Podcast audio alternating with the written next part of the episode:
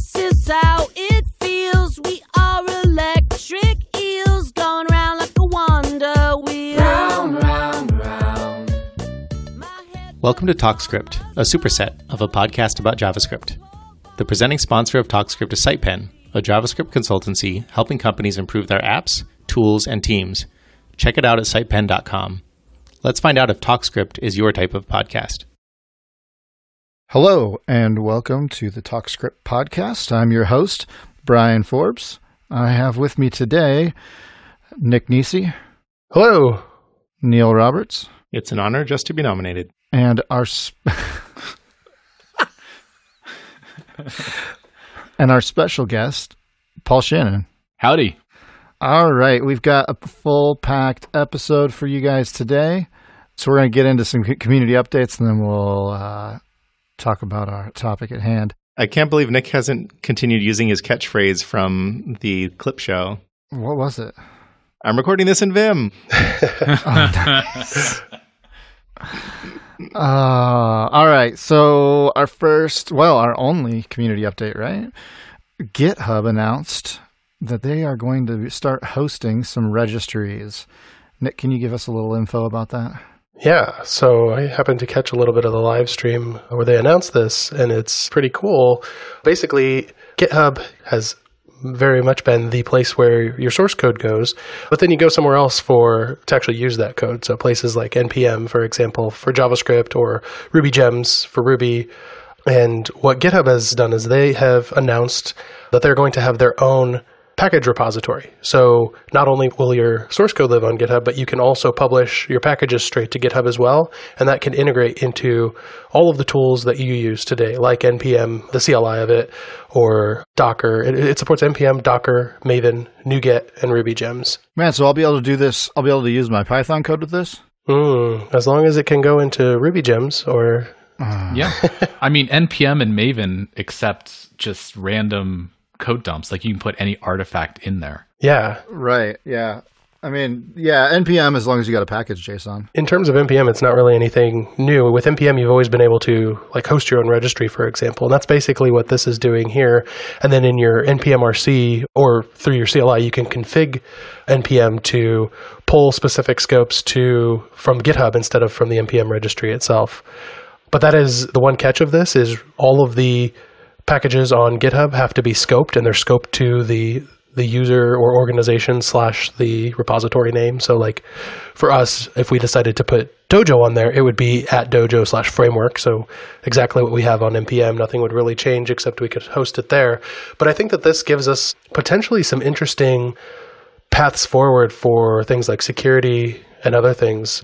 Yeah, so I've done a lot of stuff with repos, a lot of mostly Maven and Nexus because it was kind of the first one out the gate with offering like a solution for hosting your own.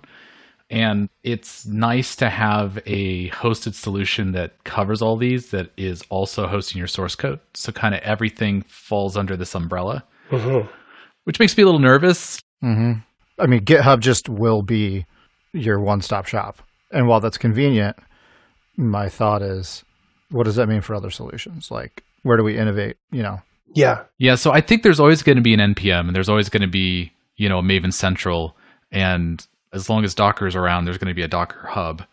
And i don't really i don't have experience with the other two but they're always going to be around but it is going to kind of suffocate any kind of other entries into the market mm-hmm. which might not be terrible. I mean if it provides a solution and it commoditizes it in a way that it just becomes an outsourced cost that you and your own organization doesn't have to support, that could be a really good thing. But if innovation is still around in, in there, then that could be a bad thing. My other thought is just from an open source standpoint, since GitHub provides private repositories, and I know NPM does as well. If I remember right, there's a cost involved with yes. NPM private repositories. But with GitHub, there's not anymore. Private repositories are free. I want to say that there's a cost for private packages. So you can run a private repo on GitHub, but there's some limitations to it with how many people can share it and things like that. So I'm actually hoping that if they're going to charge for this, that they put it under that umbrella. It is, yeah.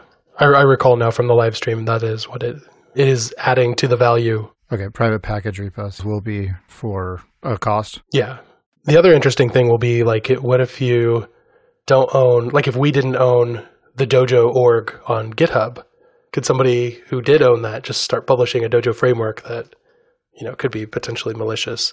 However, on the other hand, this does put GitHub in a unique position of being the place where your source code is. And then if this is also where you're publishing your packages, there is the potential for some automated certification that the code that you are publishing matches the code that is on GitHub. So you don't have that exploit possibility that like with the event stream hack or other things where you can actually review the source code on GitHub and have some kind of understanding of that that is the source code that is actually built into the package. That, I don't think that there's anything specific like that with with this announcement, but it's possibly a pipeline that you could build with things like GitHub Actions because uh, this all integrates with with GitHub Actions as well. So I could see that as being kind of an automated thing going forward.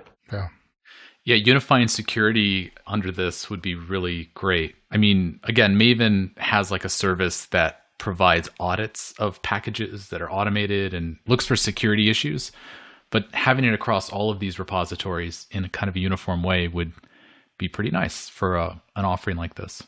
Well, we encourage you guys to check out the GitHub package repositories. Sign up if you can, and we'll provide a link in the show notes. So, on to our main topic today. We are going to talk about Nest.js. If you're not familiar with it, our domain expert, Paul Shannon, is going to give us a rundown. So, Paul, why don't you get tell us a little bit about Nest.js? I feel like expert is now us throwing each other under the bus. yes, yes, it is. all right, all right, fair enough. So, Nest.js is a server side framework for creating mostly RESTful kind of architectures. So, if you need to put up a server, it's written in TypeScript as a TypeScript first server framework.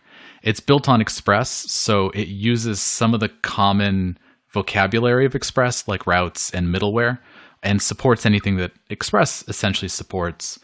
What it really does that's interesting is it gets rid of a lot of the boilerplate code that you end up having to write with Express by providing kind of this opinionated framework that's very decorator based.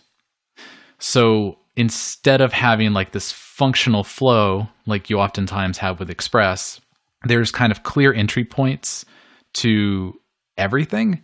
Like your application starts as a module at the top level, and that module is registered with your, you know, as your Nest app. And other modules are kind of registered from there through a dependency injection system.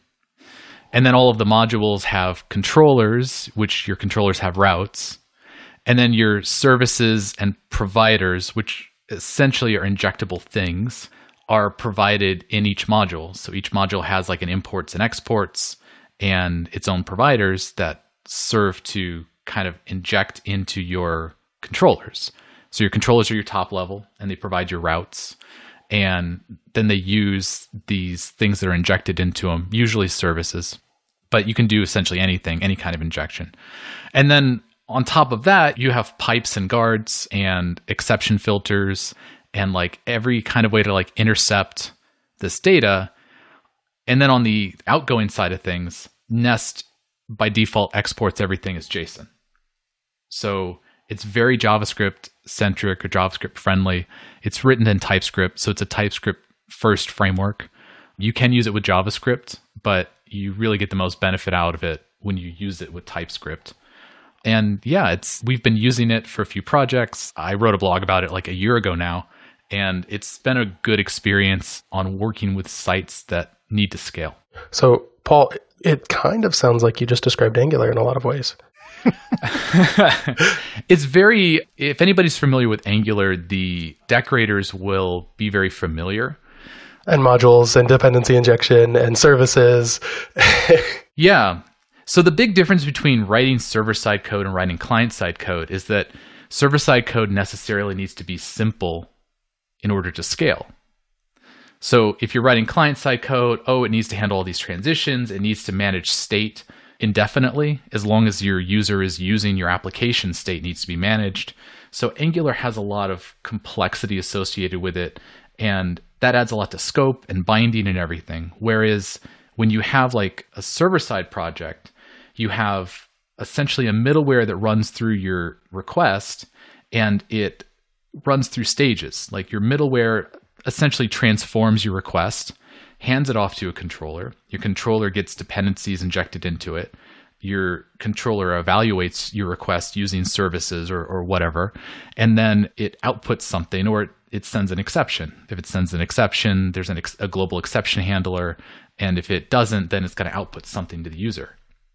So the flow is completely different on a server side application. It's way more suited for this kind of decorator setup than a two way binding project or one that needs to main state for an indefinite period. Like if you're writing server side, most of your state should exist in cache or in a database somewhere.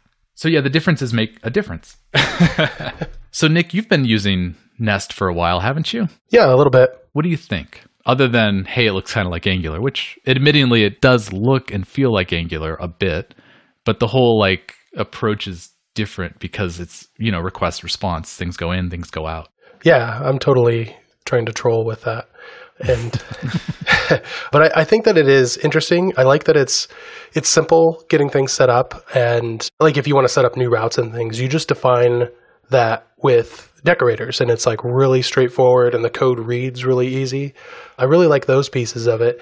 And then yeah, being able to, you know, define your these DTO objects or data transfer objects and you just define what's on them and Nest kind of takes care of making sure that those are JSONified and sent back to the client. So it's really easy to get the data that you need and you don't have to waste a lot of time like did I turn this into a JSON string and pass it down? You don't have to think about any of that. You just do it.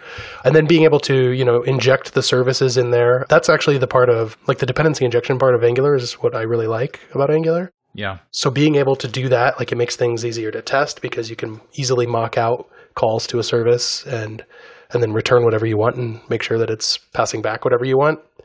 And then finally, the exception handling is just super cool. Like being able to define I forgot what they're called. Are they guards?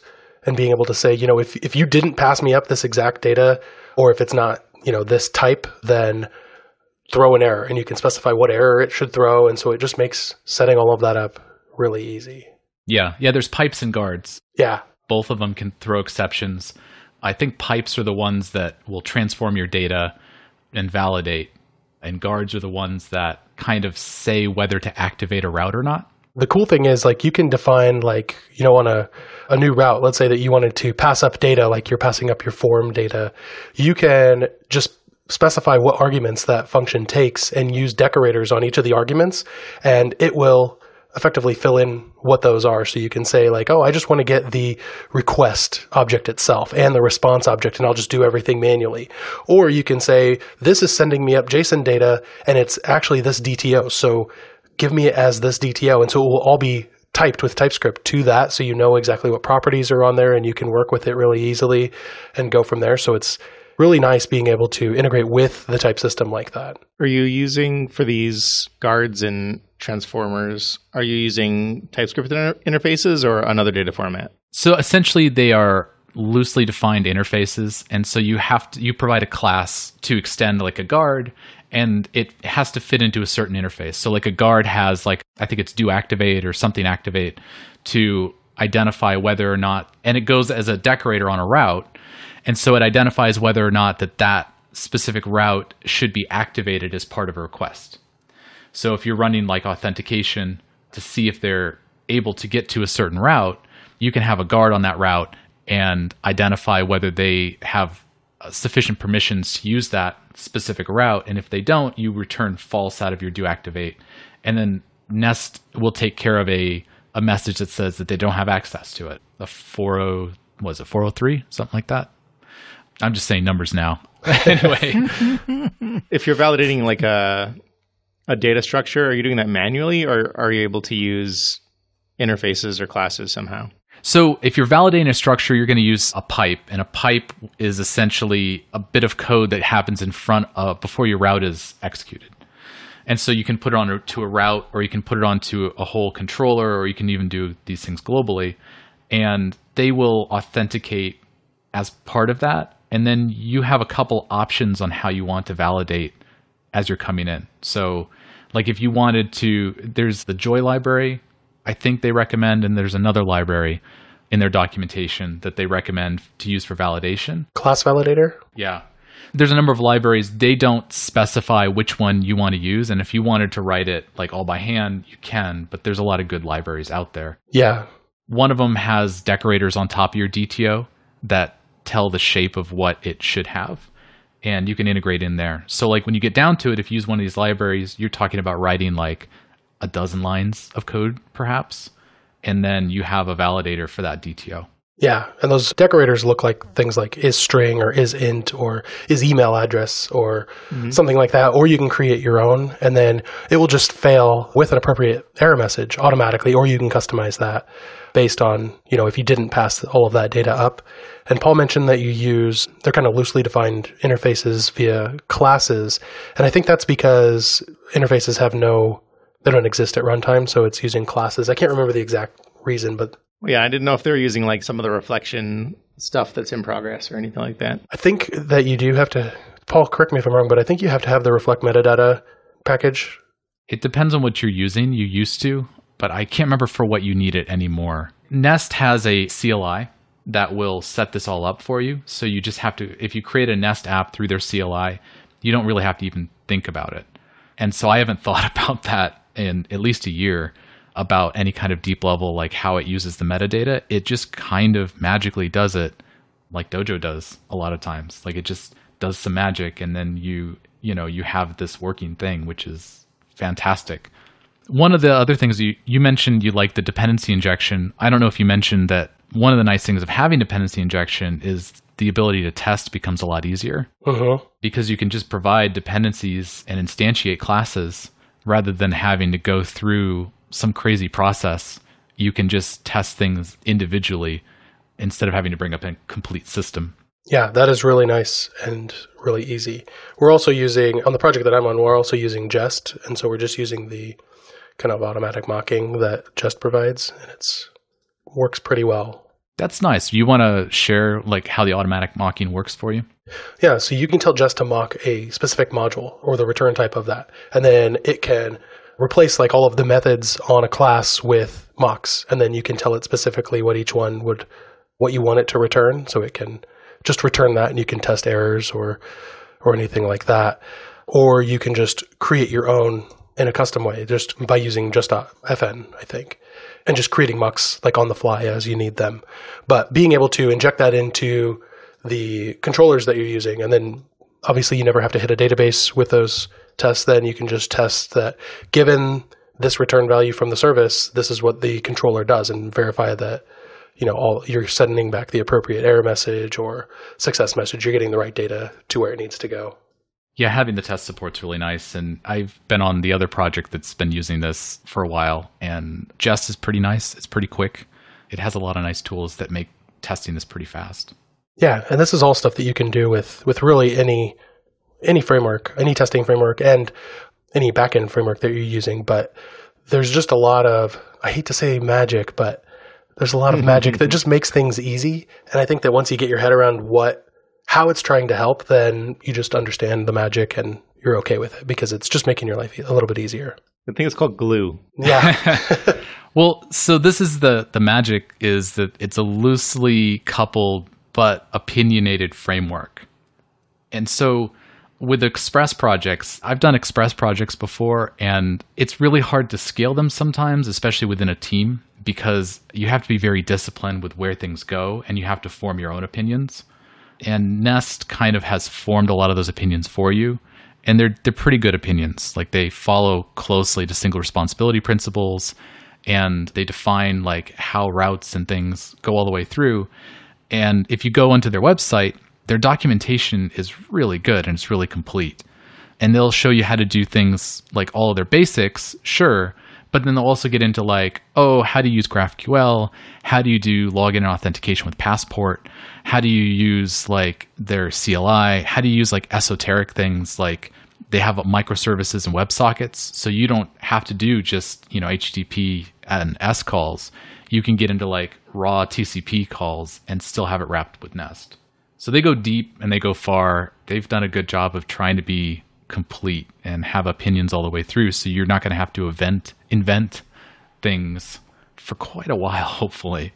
Bryan, I don't know if it's your beard, but you look a bit skeptical. Um, Maybe it's just your silent, It strong. might be my si- my strong silent persona. So I took a look at it, and it looks really really ni- nice. I read your blog, right, and I hopped All right. into some of the Plus one right. That's right. Boosting those stats.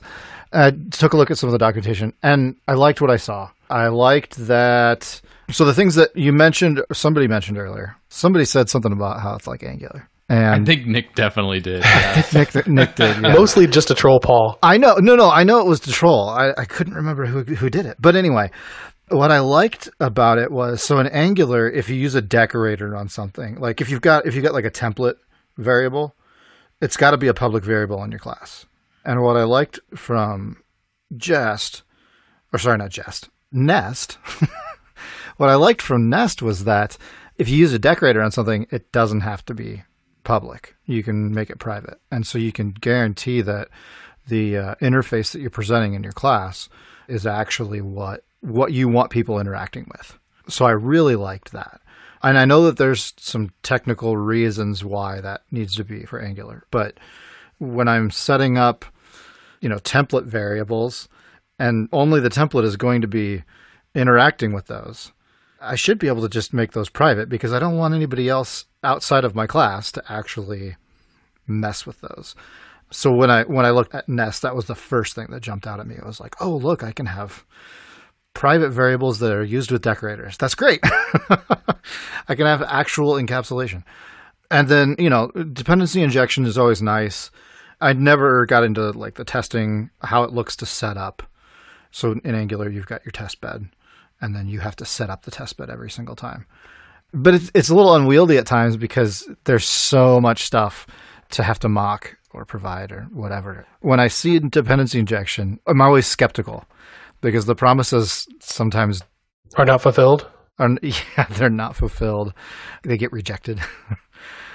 so yeah, I would need to look at the project code and, and see. But I mean, from what you guys are saying, it seems like it'd be really nice to use. And from what I've seen in the docs and stuff, it looks really nice. Yeah, some of the fundamental problem again with Angular is the lifespan of a request is somebody clicks on a button and then a whole bunch of stuff happens. And then the state is stored also locally and then they keep doing actions over and over again. Whereas, you know, if you typically writing server side stuff, you want to minimize, you know, state as much as possible or put it into a specialty tool like the database or, you know, run it in a different service than your web service. And so Nest with dependency injection and all of that benefits a lot from having a almost a more React like type architecture where you you have this middleware and route handler and your request runs through those things, but your state exists in a, a state blob, which is your database. So anybody who's used Angular is right to feel a little skeptical about the notation and dependency injection and the actuality of those things, but should going into it should totally know that the design of a server side application is necessarily simpler than a client side because otherwise you wouldn't be able to scale it. Yeah, for sure. No, and I get that. So, I mean, the other thing with dependency injection is kind of the problem that we ran into and uh, back in my day, sorry. But so back in the Dojo 0.x series, we came up with this idea of topics. And it was pretty popular within the Dojo community. And then the jQuery community kind of saw it and was like, "Oh, this is a neat idea." And then topics took off. What we found out with topics was it's like you can build really nice systems with it, but you it's hard to figure out where things are coming from, how it all works together. It's hard to track that down. What I've seen with something like Spring or other dependency injections where you kind of like you set up your routes with decorators and then everything's just kind of automatically wired together. Sometimes it's hard to track down where routes are actually coming from, like what's actually handling a, request. So maybe you could You know, how would you in a Nest application kind of prevent this? You know, th- this problem of all right, I've got you know, I've got this this URL I'm hitting. Where do I go to find out what is actually you know, without diving into the, the application root and then tracing back. That is tough too because Nest supports things like middleware and then these guards and pipes. And so there there's a lot of steps that it goes through before it would actually even hit the route that you if you found the route that it's hitting, it might fail along the way there or it might fail on the way back. So there's a lot to get to. Uh, maybe Paul has a, a good answer of of how you debug that. Yeah. I have an answer. So, you know, some of it comes back to discipline. Yeah, for sure. Yeah. When you're writing a Nest application or an Express application or any application, it really behooves you to structure your classes and your controllers and your modules in a way that reflects your API. So if you have a hierarchical RESTful API, your controllers should reflect that. So if you have an admin section, you should have a folder that says admin and you should have an admin controller and module in it. And so structure is always important. I mean, you, can do whatever you want. You could have a controller that handles just everything, and then you would have it kind of express again. But you you got to start with structure and, and have some opinion of that that you're not going to do essentially bad things, and you're going to have a good hierarchy. The compartmentalization of code and encapsulation help because you know your controller should always manage flow and your guards should always manage what guards do and you know protecting your application from doing certain things. But if your controllers are also authenticating and then throwing authentication exceptions and you're bringing things in from all over to do that from multiple locations then that's going to be problematic. So uh, you know when you have regularity and you have structure and, and architecture those things get a lot easier. Understanding the pipeline helps a lot as well. Your middleware happens first, and your middleware doesn't have context because it's, it's just something that handles your requests. And then after your global middleware happens, you get into your pipes and guards. And then so your pipes and guards happen with context. They know what route you're in and what controller is serving it and things like that. And then your controller actually handles these things, and your controller is scoped to be injected with providers that serve your controller. Um, and those providers can then have other stuff injected into them and injected into them, and you can have a whole mm-hmm. mess. So again, it requires right. it requires you to say like, look, I'm only going to create services, and those services are going to interact with my database, and then I'm going to create helpers, and my helpers aren't going to use my services, but my services can use my, use my helpers. Like it requires you to structure things in a way that makes sense and is hierarchical. And so otherwise you get, you know, your tangle with your providers. Sure. You know, like, yeah. oh, my services and helpers can use one another. Well, now I have a tangle of providers that I didn't want to have. And circular dependencies and such. And yeah. Oh yeah. Yeah. So, you know, as long as you manage the structure, so you're, you have non-context middleware, you have context pipes and guards, and then you have your your controller, and then on the way out you have interceptors. And the only thing outside of that that I can think of off the top of my head is you have an exception filter which can handle things at various levels. Like you can have a global exception filter, and you can have like other exception filters. You have your DTOs, which are part of your controller. Like your DTOs are just essentially plain classes that define how things go in. And so you're in a specific context, you know where that is to look. You know, you can debug that. And then your interceptors are things that go on the way out that transform stuff going out. And so like if you know the pipeline in your context that you're in, for the most part it's pretty straightforward. The only middleware that I often use is something like Passport, which has all the interceptors and guards and things available to you through Nest. Like Nest provides wrappers for a lot of these common scenarios. So it brings it back into context. But a lot of this is pretty straightforward once you know the opinion of the framework. Okay. You know, the problem with Spring a lot of times is you'll get global handlers and you get different ways of doing things. Like I've been on projects that are migrating from XML notation to annotations and have everything crossed together and they haven't done a full migration yet. So you have both annotations and the XML that you have to sort through. And then the XML doesn't map very easily to what it's actually doing. And then you have global transformers that you can accept like specific class data and you have like essentially a global transformer for that.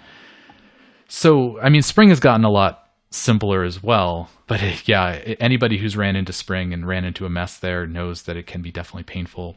Nest doesn't have a lot of that burden from the past. Maybe it will in 20 years or 10 years or however long Spring, Spring's been around, but it's pretty straightforward now to say, like, this is the path, these are the things I have to look at. And the only place where it really gets dicey sometimes is in the middleware. Okay. So it gives you enough rope to do what you need to do, but also you could hang yourself. Yeah, I mean, you you always can in anything. To do be able to do anything sufficiently complex, you always have to have that little bit of rope. oh, sure, sure. Like I said, I'm skeptical just because of the projects that I've been on. JavaScript. Well, I mean, not just JavaScript. You know, I mentioned Spring, and I mean, even in Python, you know, like uh, PyTest, it uses dependency injection as well, and those can get to be pretty crazy. Just the stuff that you can do with fixtures and, and injecting them into tests. So, I mean, like you were saying, you know, you can get into this mess, like this ball of string and twine almost of dependencies if you're not careful. And I think that as developers, we see a shiny new paradigm or a shiny new object, and we're like, what all can we do with this? And we throw it into our project. And we get to the end of the project, and it's like, what did I do? So one thing that Nest has that really helps with dependencies not tangling themselves is is they have this idea of a module. And your module helps limit the scope of your injections. So, like Angular? So in your Angular module, you define what goes in and comes out of that module. Yeah. Imports and exports. How often are modules used? Depending on your application, At least once. at least once. At least once. So Yeah. with Nest, it's pretty common to have a module for every single high level controller. Okay. So if you have an admin root, you would have a module for it. If you had like a user root, you would have a module for it. If you had any object root, you would have a module for it. And that allows you to group your imports and exports in that way, your services and providers, which are the same thing to Nest, but your services and providers and your controllers. Usually, if you have a controller, you have a module and they serve one another Gotcha. forcing this paradigm helps a lot. Spring, Yeah, yeah, yeah. you can have global everything. If I remember my Spring correctly, you can have like localized injectors in Spring and most of the languages that use dependency injection, but it's not a common paradigm because people are like, oh, it's not worth the trouble until, you know, you have to like unravel your architecture. All right, great.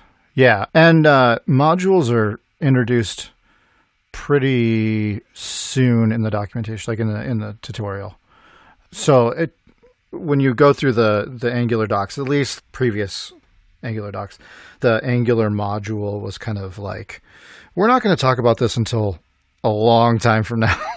And so, Oh. like, so you know, if you want to do lazy loading, then they're like, oh yeah, you got to have a module for this section. And then if you want to do, but it's not really talked about. And in the Nest documentation, I think it's what the f- after first steps, it's like three sections from then. Yeah, first steps the it shows you your like hey, use the CLI to create a new project. Yeah, and yeah, like yeah. the first bit of code it shows is like here's your main file and the first thing you do is you create a nest factory and then you use your application module to start everything so it's like literally modules are literally in the first bit of code that the, the documentation shows And if I remember right, let me look real quick. Controllers, providers. Yeah, it looks like Nest modules are quite a bit simpler as well. yeah good ones are just a few lines if you need to entangle middleware it gets messy but rarely do you need to the most common case will be like passport things like that again if you're doing like uh, sessions and cookies and things you'll probably bring in those express middleware handlers Yeah. Those are all small touch points. Most of your code like your lead can set that up and forget it and then most of your code will be like controllers and providers and services that you're writing and it's it's all well defined and well opinionated i mean nick were you able to pick things up pretty quickly once you got the gist of nest? Yeah, definitely. I still kind of get I'd say I don't touch the back end enough yet to um, not get a little confused between the specific DTOs and where, like, there's a lot of DTOs defined for a lot of different things, like uh, all of the the return values or values that we're bringing in, right? But then also like there's entities, and we, we haven't really touched on that, but uh, on our project we're using a project called TypeORM to talk to the database and set all of that up as the object relational mapper. And so you have to also create these entities and make sure that they're synced between, like if you make changes to them, those changes re- flow down to all of the DTOs that it might affect and things like that. Yeah, TypeORM, I would say, is more of a complex piece of software. Anytime you do deal with ORM, there's always going to be like tricks and everything.